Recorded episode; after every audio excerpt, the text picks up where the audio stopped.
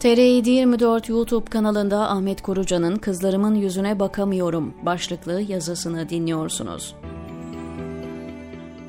Geçen hafta 5-6 yıllık Amerika hayatı olan bir dostun evindeydim. Konuştuk, konuştuk, konuştuk. Zaman zaman güldük, zaman zaman ağladık. Çocuklarımızdan başladık, çocukluğumuzdan çıktık. Babalarımız dedik, annelerimiz dedik, Tavşanlı dedik, Ahmetli dedik, Ali Ağa dedik. Hiç bitmesin dediğimiz bir sohbet ortamında dertleştik. Bir ara ne olacak bu memleketin hali bile dedik. Bu güzel ortamda yine mi siyaset diyenleriniz olabilir. Hem hayır hem evet. Hayır, çünkü güzelim ülkemizin pür melal halini konuşuyoruz. Binlerce kilometre uzakta yaşasak da gönül bağımız devam ediyor. Evet, çünkü karşımdaki muhatabım AKP'nin büyük illerimizden birinde kurucularından biri. Genel merkezde de gençlik yapılanmasında rol almış. 2013 öncesi önüne çıkan milletvekili olma tekliflerini de geri çevirmiş kendisinin önünü açtığı bazı kişiler hala daha hem genel merkez hem de ismini söylemediğim kurucusu olduğu vilayetin parti teşkilatında üst düzey görevlerde. Böyle olunca sordum kendisine.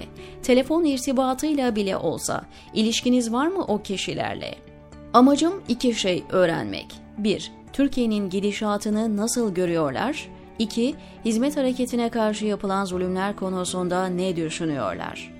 6 yıl oldu dedi ülkeden ayrılalı. Türkiye telefonumu hiç kapatmadım.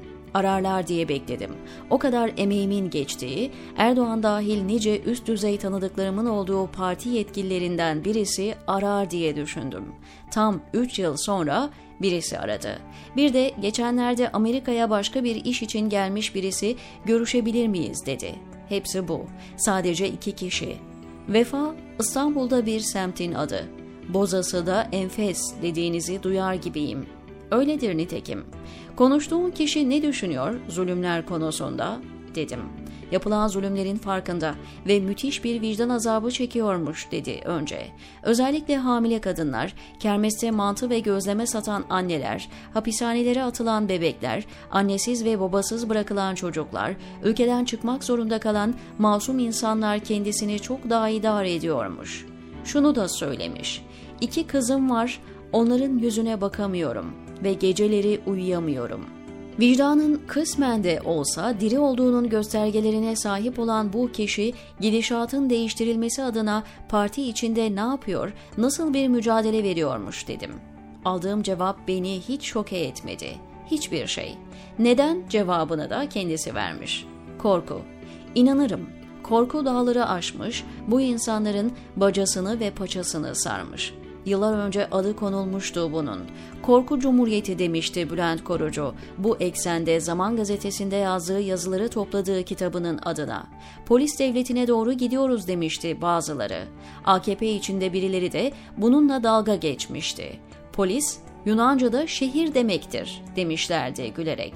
Orta Doğu ve Orta Asya ülkelerinde olduğu gibi muhaberat devleti olacağız eğer şimdiden dur denilmezse demişlerdi bazı siyaset yorumcuları. Neticede bunların hepsi oldu. Daha ötesi de oldu ve bu gidişle Allah muhafaza daha da ötesi olacağı benzer.'' Neler oldu demeyin lütfen. Suç İşleri Bakanımız bile oldu. Daha ne olsun? Birilerine terör devleti derken şimdilerde birilerinin terör devleti nitelendirmelerine maruz kaldık. Uyuşturucu dağıtımının bölgesel merkezi olduk kimi iddialara göre. Mafya kol gezmeye başladı devlet kurumlarının en üst düzey yetkilileri arasında. Ve daha neler neler. Her neyse bu su çok hamur götürür. Hata değil Bilerek söyledim bunu. Bu hamur çok su götürür değil. Aksi geçerli şimdi. Öyle bir su var ki ülkemizin her yerinde yolsuzluk, hırsızlık, arsızlık, kokuşmuşluk almış başını gidiyor. Her yer vıcık vıcık su. Keşke su temiz olsaydı. Kirli, hem de çok kirli bir su bu. Geriye döneyim. Vicdanı rahatsızmış, çocuklarının yüzüne bakamıyormuş, geceleri uyuyamıyormuş sevsinler diyesim geliyor. İnanmıyorum, ve inanamıyorum samimiyetlerine. Samimi olsalardı her şeye rağmen sebebiyet verdikleri trajediyle yüzleşirlerdi. Samimi olsalardı korku dağlarını aşar, yeter derlerdi ve kötü gidişatın önüne set örmek için gayret ederlerdi karınca kararınca. Timsah gözyaşları deyimi aklıma geliyor. Bu türlü sözleri duyunca zalimlerin ağzından. Zalimleri amansızca destek verenlerden duyunca da öyle.